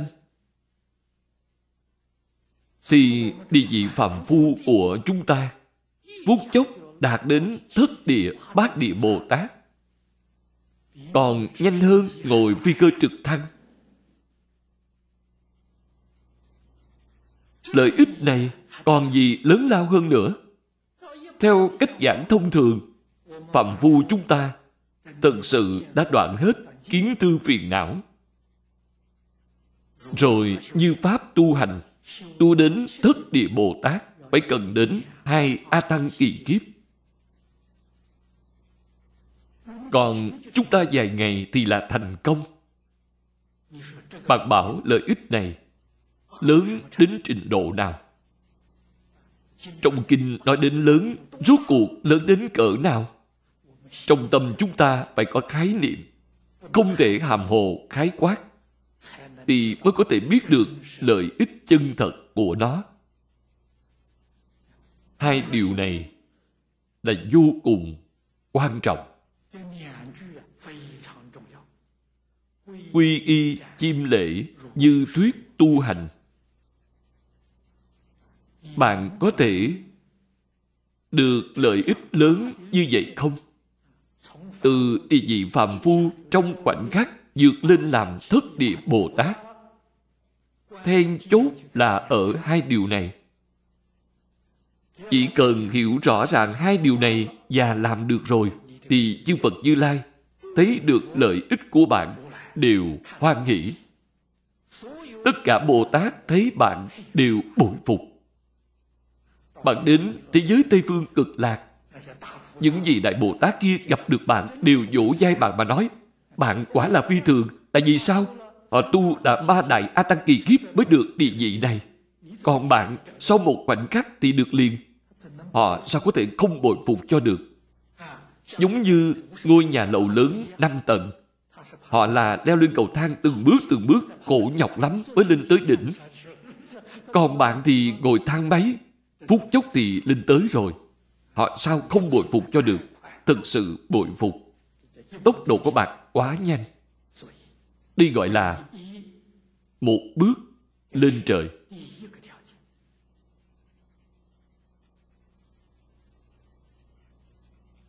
Cho nên quy y là Điều kiện thứ nhất, Quy là quay đầu. Quay đầu từ lục đạo luân hồi. Y là đưa vào thế giới Tây Phương cực lạc. Tôi không làm việc của lục đạo luân hồi. Tôi hết lòng xả bỏ hết. Nhất tâm hâm mộ thế giới Tây Phương cực lạc. Tôi nương tựa thế giới Tây Phương cực lạc. Tôi từ tất cả chư Phật Bồ Tát mà quay đầu trở lại. Trước kia tôi hay lạy Phật, lạy Bồ Tát đã lạy rất nhiều. Bây giờ tôi quay đầu chuyên lạy A-di-đà Phật. Tôi phải nương tựa A-di-đà Phật. Nương tựa một vị Phật. Trước kia tôi đã tụng nhiều kinh điển nào là Kinh Hoa Nghiêm, Kinh Pháp Hoa, Kinh Kim Cang, một đống lớn. Bây giờ tôi đều không tụng nữa. Chuyên môn nương vào Kinh Vô Lượng Thọ. Bạn phải biết quy y cái gì. Bạn phải biết rõ đạo lý này.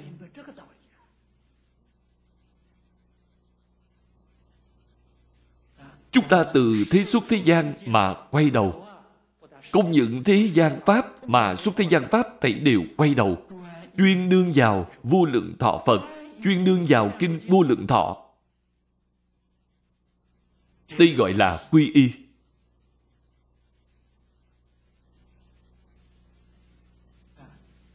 Tôi niệm A-di-đà Phật vẫn không thể quên được bổn sư Thích Ca Mâu Ni Phật vì cảm tình sâu dày. Lại không thể quên Quán Thế Âm Bồ Tát nghĩ rằng khi tôi gặp nạn thì Ngài không đến cứu tôi. Tôi cũng phải niệm Dược Sư Như Lai vì gặp lúc đau bệnh còn có biện pháp, còn có người đến giúp đỡ. Bạn xem chư Phật Bồ Tát mỗi người chuyên làm một sự việc đắc tội một vị cũng không được vì vị nào cũng liên quan đến cuộc sống của bạn. Tất cả đều phải niệm là niệm tạp rồi. Niệm loạn rồi. Đây tức là không có quy cũng không có y. Cách này không được. Chứ gì phải biết là bạn niệm A-di-đà Phật, thì tất cả chư Phật đều tôn kính bạn. Nếu bạn có bệnh thì Phật Dược Sư làm sao không đến cho được. Người này là học trò của A-di-đà Phật, hãy mau đến. Bạn niệm Ngài, Ngược lại, Chưa chắc Ngài đến Ngài nói, Ngươi định ta, Thôi đi, Ta không nhận sự định bợ của ngươi Ngài vẫn không giúp bạn còn bạn niệm A-di-đà Phật Thì Ngài không thể không giúp học trò của A-di-đà Phật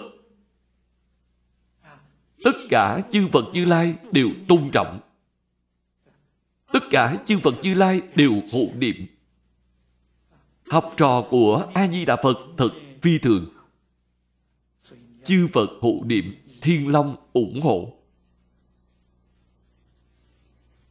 Cho nên bạn phải biết được quy y. Chim lệ tức là niệm Phật. Thân lệ kính A-di-đà Phật. Thân lệ kính. Lệ kính này phía trước tôi cũng đã từng nói qua với quý vị rồi. Không nhất định là mỗi ngày phải lạy bao nhiêu lạy. Không phải nghĩa này. Bạn có thì giờ lạy Phật, đương nhiên là rất tốt, không có thì giờ cũng không sao. lệ kính là bạn có tâm chân thành cung kính đối với A-di-đà Phật. Đối với thế giới Tây Phương cực lạc, đây tức là lễ bái, đây tức là lễ, chim tức là niệm. niệm xưng danh trong tâm quán tưởng trong tâm nghĩ tưởng a di đà phật miệng niệm danh hiệu của a di đà phật thân lễ kính a di đà phật. Tam nghiệp cung kính. Như thuyết tu hành. Như thuyết tức là thích ca mâu ni phật giảng bộ kinh vô lượng thọ này. Y theo lý luận, phương pháp, lời dạy của bộ kinh này mà tu hành. Lấy tiêu chuẩn của Kinh Vô Lượng Thọ để tu chính các tư tưởng, hành vi sai quấy của chúng ta. Đây gọi là như thuyết tu hành. Chúng ta liền rõ ràng làm được như vậy thì tâm của chúng ta nguyện của chúng ta, dạy của chúng ta, hành của chúng ta đều giống như A-di-đà Phật. Đây gọi là chân chánh học Phật. Học gì Phật nào vậy? Học A-di-đà Phật là vua trong các Phật. Lấy A-di-đà Phật làm gương mẫu, lấy A-di-đà Phật làm điển hình. Chúng ta đi theo mẫu mực này để tu, để tự mình tu được giống y như A-di-đà Phật. Vậy thì làm sao không thành Phật cho được? Làm sao không giảng sanh cho được? Người này đã được lợi ích lớn. Lớn đến nỗi cả Phật cũng không nói ra hết được đương hoạch như tượng, sở thuyết công đức họ nhất định có được công đức, lợi ích như phía trước đã nói.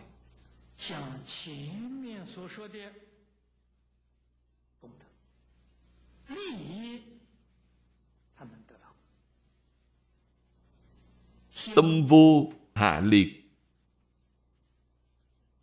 Diệt bất cống cao. Tâm ấy không hạ liệt. Người hiện nay thường gọi là tự ti mặc cảm. Họ không có tự ti. Họ cũng không ngạo mạn. Tâm của họ thanh tịnh. Bởi vì họ hiểu rõ đạo lý phật nói. Biết được.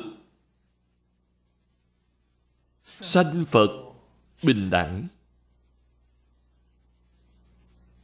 Biết được tánh tướng nhất như.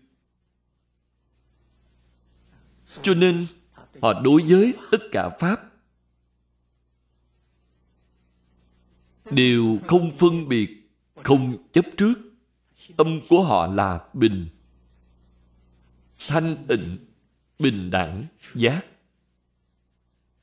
Cho nên không còn tự ti và ngạo mạn. Thành tựu thiện căn tất giai tăng tượng thiện căn mà họ thành tựu đó, tăng trưởng mỗi ngày. Tăng thượng nghĩa là tăng trưởng do đây có thể biết, họ không thoái chuyện. Mỗi ngày đang tiến bộ. Đương tri tự nhân, phi tỳ tiểu thừa. Ư ngã pháp trung, đắc danh đệ nhất, đệ tử.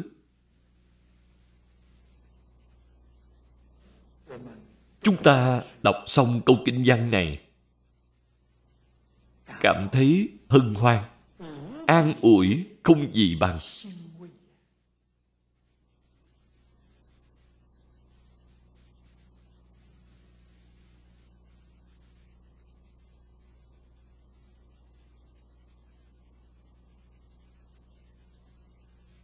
Chúng ta không những là đang học phật, mà còn là đệ tử bậc nhất của a di đà phật.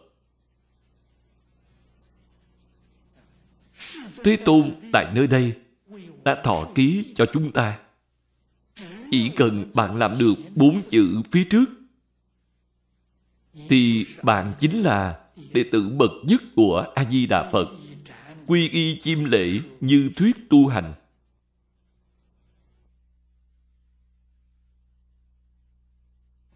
Chỉ cần bạn làm được tám chữ này, thì Thích Ca Mâu Ni Phật ở chỗ này liền thọ ký cho bạn. Bạn là đệ tử bậc nhất của Như Lai.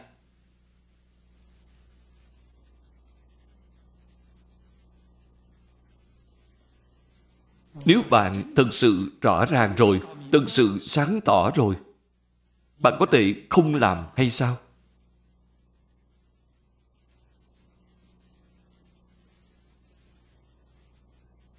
đệ tử bậc nhất của Di Đà. Bạn nghĩ thử xem, có vị Phật nào không hộ niệm cho bạn? Có vị thần hộ Pháp nào không bảo hộ, phò trợ bạn?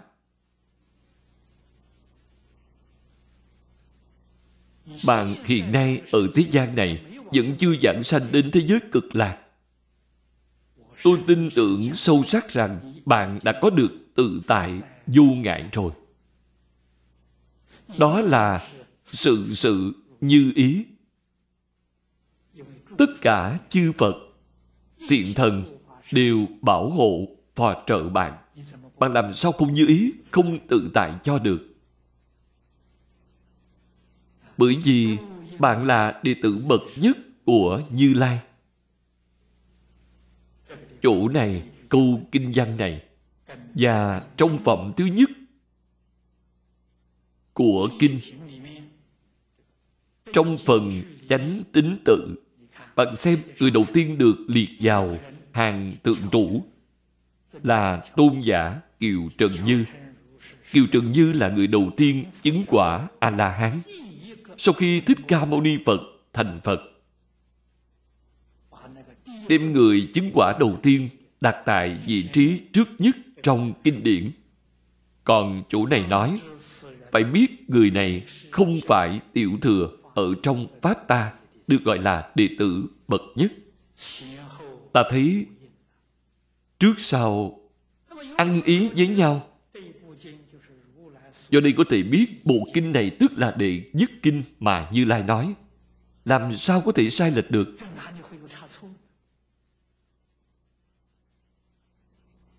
Lúc chúng tôi in kinh này, tôi có khắc một con dấu với chữ như Lai sở thuyết đệ nhất kinh. In nơi phía trên, tức là căn cứ vào kinh văn này.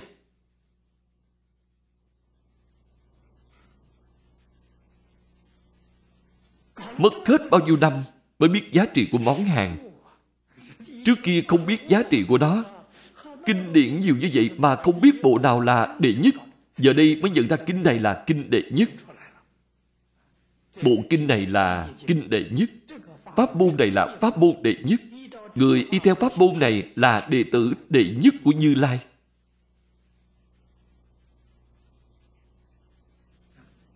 Vị Như Lai nào nhận bạn là đệ tử đệ nhất? Đương nhiên là Bổn Sư Thích Ca Mâu Ni Phật và A-di-đà Phật không những hai vị này thừa nhận mà tất cả chư Phật Như Lai đều thừa nhận bạn là đệ tử đệ nhất của họ. Đệ tử đệ nhất là học trò dân lợi nhất, là học trò ưa thích nhất. Tại sao ưa thích nhất? Bởi vì bạn sắp trở thành Phật rồi. Họ sao không ưa thích cho được? Vừa giảng sanh thì là thành Phật. Nhất định một đời thành Phật là đạo lý như vậy. Chư vị tự nghĩ xem, còn có bộ kinh điển nào, còn có pháp môn nào có sự thù thắng như vậy?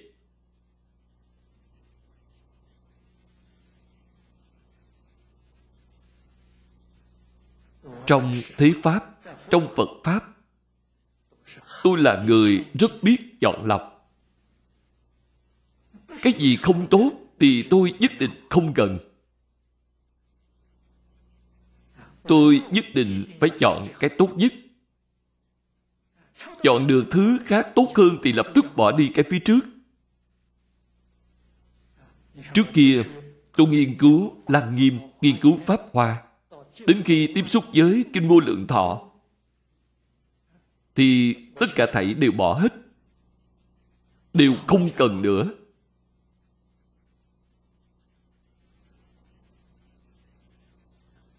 Tôi đã rõ ràng tôi rất biết lựa chọn. Câu này vô cùng quan trọng. Thực tế là câu kinh không thể nghĩ bàn. Chúng ta phải hết lòng, phải trân quý. Sau này người ta nói, bạn là hạng tu tiểu thừa, tu chỉ từ độ chính mình. Vậy thì bạn đem đoạn kinh văn này đọc cho họ nghe. Tị cố cáo nhữ.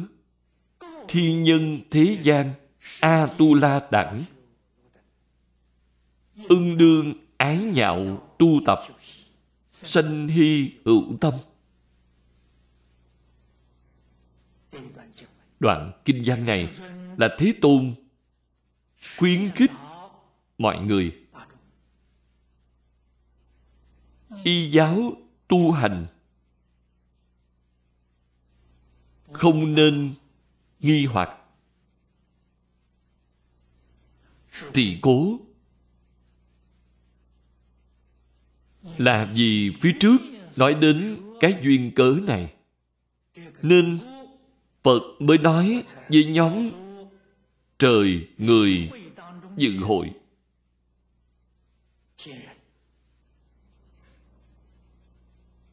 trời người ngu si mê hoặc. Không biết giá trị món hàng. Không biết pháp môn này là đệ nhất. Atula. Khi đề cập đến Atula, thì biết trong số đại chúng dự hội có tám bộ quỷ thần.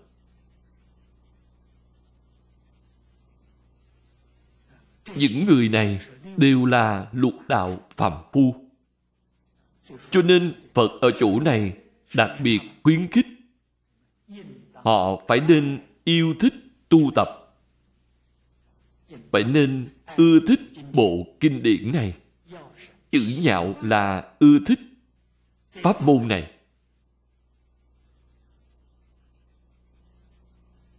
Giống như phật nói ở phía trước quy y chim lễ như thuyết tu hành. Sanh hy hữu tâm.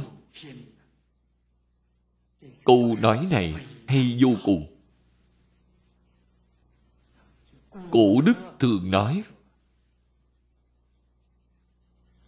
từ du lượng kiếp đến nay, hy hữu khó gặp.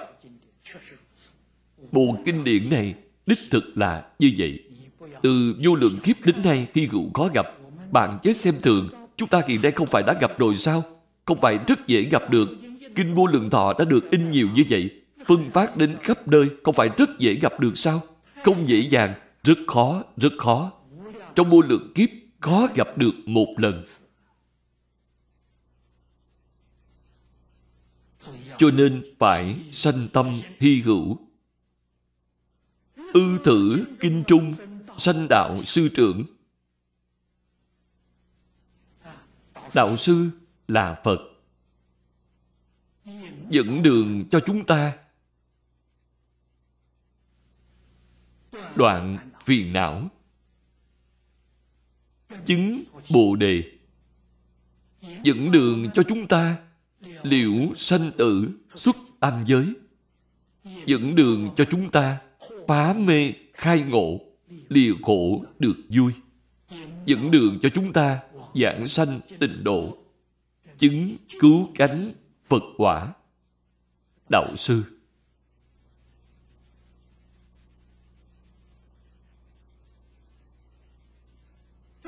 Vì thầy này là ai vậy?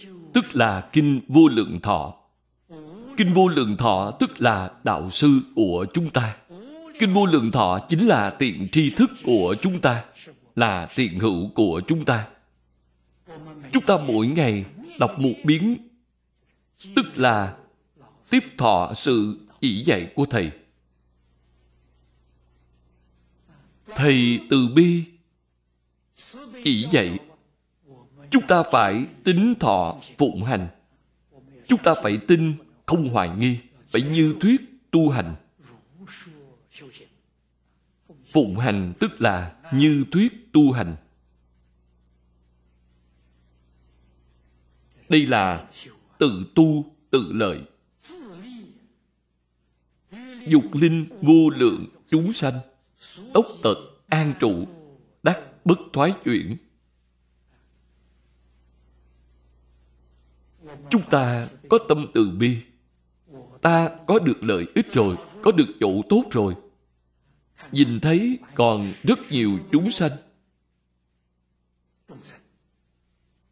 Bao gồm người thân quyến thuộc và bạn bè của chúng ta trong đó, họ vẫn chưa đạt được. Chúng ta hy vọng họ thảy đều đạt được. Muốn cho vô lượng chúng sanh tốc tức là nhanh chóng. Đều có thể đạt được. Đều có thể giống như chúng ta, an trụ được bất thoái chuyển. Chúng ta thân tâm an ổn. Trụ tại bất thoái chuyển địa. Câu bất thoái chuyển địa này phía trước đã nói rất tường tận, rất rõ ràng. Nhất định không bị dao động bởi danh văn lợi dưỡng ngũ dục lục trần.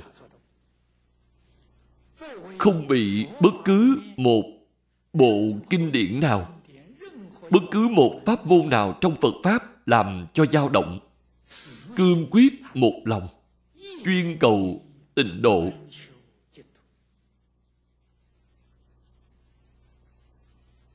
Đây là an trụ bất thoái chuyển địa.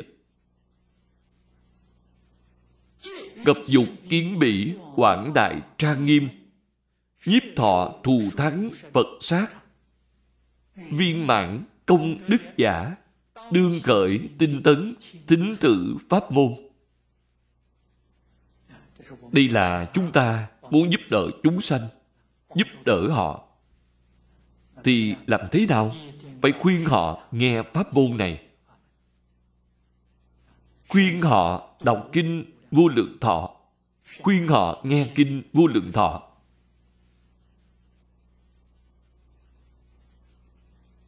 Trong câu thứ hai này, lợi ích lại càng thù thắng. Vì sao? Muốn thấy thế giới tây phương cực lạc. Quảng đại trang nghiêm. Nhiếp thọ thù thắng. Nhiếp thọ thù thắng. Bốn chữ này chúng ta đọc rồi. Có được một chút ấn tượng, có một chút khái niệm. Vậy thù thắng đến mức độ nào? Phía trước Phật nói Mười phương vô lượng vô biên cõi nước Phật Trong bội cõi Phật có vô lượng vô biên Bồ Tát hết thảy đều giảng sanh thế giới Tây Phương cực lạc. Đây là thù thắng của sự nhiếp thọ. Đều là Bồ Tát bất thoái đi giảng sanh. Viên mãn công đức Mười phương thế giới tu hành Tuy có vô lượng công đức nhưng chưa viên mãn nếu đã viên mãn rồi, thì hạ tất phải đến thế giới tây phương cực lạc chúng ta đọc kinh hoa nghiêm thấy được văn thù phổ hiền 41 vị Pháp thân đại sĩ, dẫn phát nguyện cầu sanh thế giới cực lạc. Vì sao?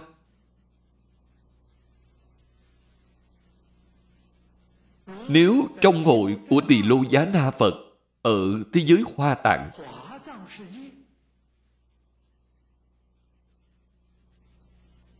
cũng có thể được viên mãn công đức, thì nhóm người này không cần phải phát nguyện cầu sanh Tây Phương tịnh độ.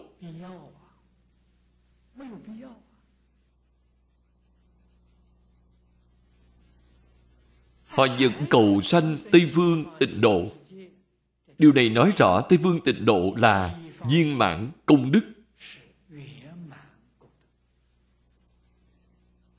Cứu cánh viên mãn. Ngay cả hai vị Đại Bồ Tát Văn trụ Phổ Hiền ở hai bên tỳ lô giá na Phật còn cầu sanh thế giới cực lạc đạo lý là ở chỗ này. Chúng ta thấy được sự thật này rồi. Mà còn không cầu sanh hay sao? Không muốn thấy a di đà phật hay sao?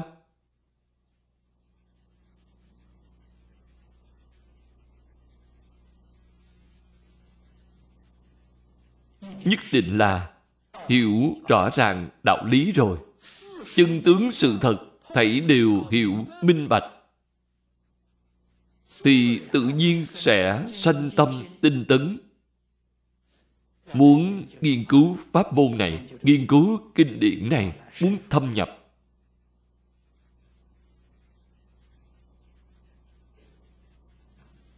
Chỉ có đoạn nghi thì tâm thanh tịnh của chúng ta mới sanh khởi được.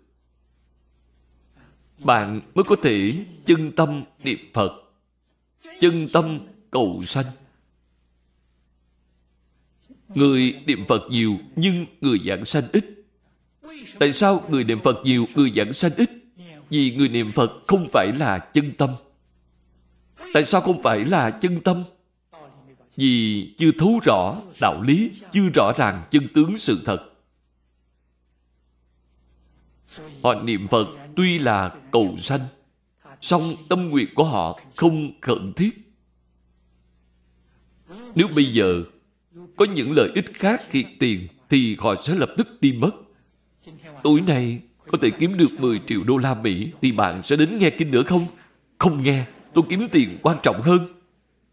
Bạn xem, một triệu đô la Mỹ thì liền đoạn mất cái lợi ích thù thắng của bạn.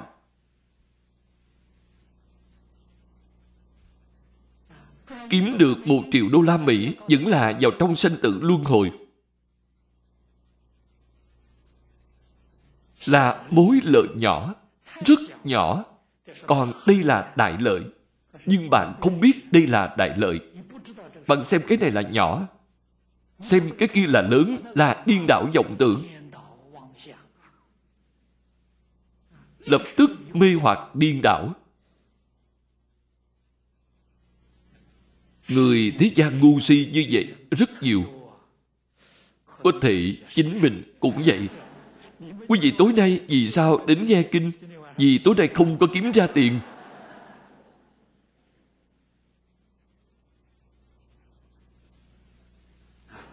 Không dễ dàng đâu. Thực tế không dễ dàng. Vì cầu Pháp cố, bất sanh thoái khuất, xiển quỷ chi tâm.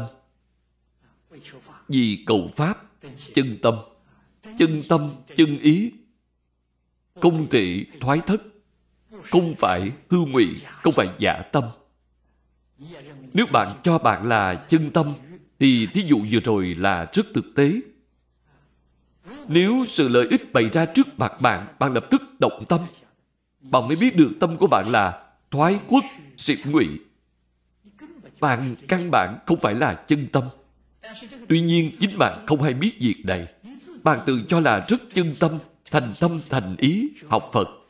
Cái thành tâm thành ý của bạn chịu không nổi sự khảo nghiệm. Tại vì sao? Vì danh văn lợi dưỡng vừa dụ hoặc thì lập tức hiện nguyên hình. Đã không chịu được khảo nghiệm, không phải chân tâm. Cho nên, nếu là chân tâm, thì thế xuất thế pháp có bày ra thì tuyệt đối không dao động. Bạn xem mấy câu thí dụ phía dưới.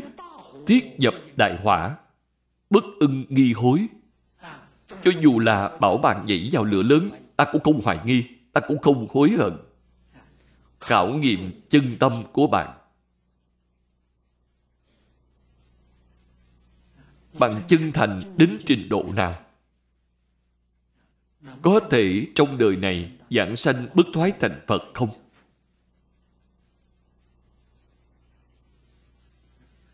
Hà dĩ cố bị vô lượng ức chư bồ tát đẳng, giai tất cầu thử vi diệu pháp môn tôn trọng tính văn, bất sanh vi bội. Phật nói đến những vị bồ tát bất thoái từ mười phương thế giới giảng sanh. Họ vì sao thành tựu? Họ là thực sự cầu pháp môn này. Pháp môn này là thực sự mong cầu. Pháp môn này là vô tượng pháp môn di diệu đệ nhất. Vượt hơn tất cả kinh luận. Không chỉ Thích Ca Mâu Ni Phật nói trong 49 năm, mà trong tất cả kinh mà mười phương ba đời, tất cả chư Phật đã nói. Kinh vô lượng thọ tẩy đều siêu diệt tất cả nó quả thật là đệ nhất kinh mà Như Lai đã nói. Không phải tôi ở nơi đây tu tịnh độ mà khen tịnh độ. Gọi là mèo khen mèo dài đuôi. Sự thật không phải như vậy. Đây là hoàn toàn dựa trên sự thật mà nói, không hề khoe khoang. Nó chân thật chính là như vậy. Nếu bạn cho là tôi đang ở đây khoe khoang, tôi tu tịnh độ, lúc giảng tịnh độ thì tán dương tịnh độ. Ôi chao, điều này nói hơi quá lời một chút. Nếu bạn mang cái tâm nghi hối thì bạn sai rồi. Cho nên chư vị đọc kinh văn cho kỹ lượng để tỷ hội thì bạn sẽ biết được đó là thật. Một chút cũng không giả.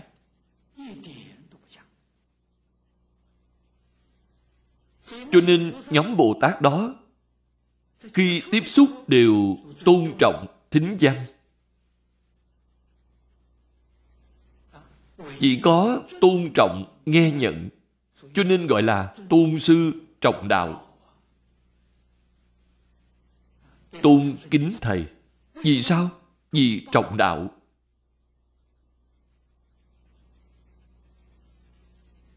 Thính danh như vậy thì họ được lợi ích.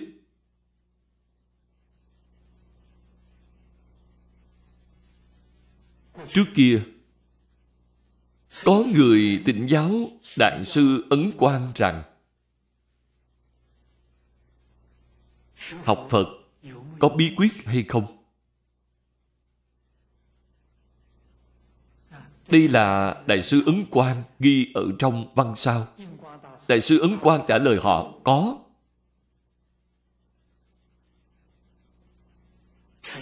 Thành kính, hai chữ thành kính là bí quyết học Phật.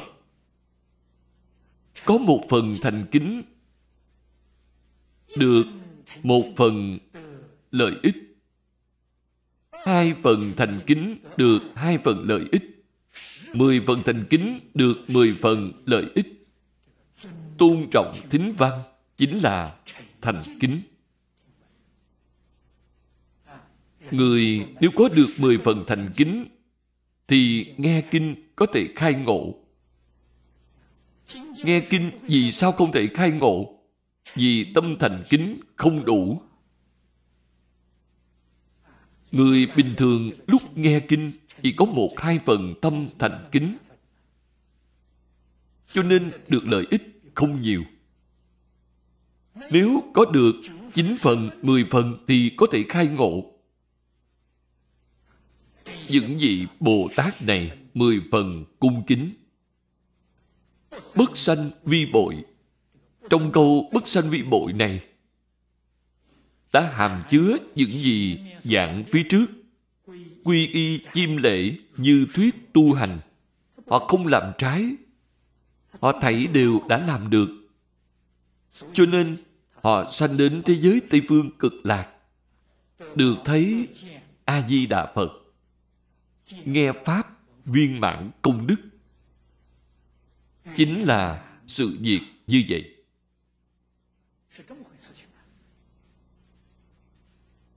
Câu sau cùng này cho chúng ta một sự cảnh giác rất lớn. Đa hữu bồ tát dục văn tự kinh, di bất năng đắc. Đây là sự thật. Tại sao có nhiều vị bồ tát muốn nghe kinh này mà không được nghe? Bồ tát nếu biết có bộ kinh này thì làm gì có đạo lý không được nghe? Là bồ tát nghĩ rằng, tốt nhất có được một bộ kinh có một phương pháp có thể khiến chúng ta mau thành phật. Không cần đợi đến ba đại a tăng kỳ kiếp, không cần phải mất vô lượng kiếp, không cần phải dài dòng phiền phức như vậy. Nghĩ có bộ kinh này không? Họ không biết. Chưa nghe nói qua. Không có duyên phận.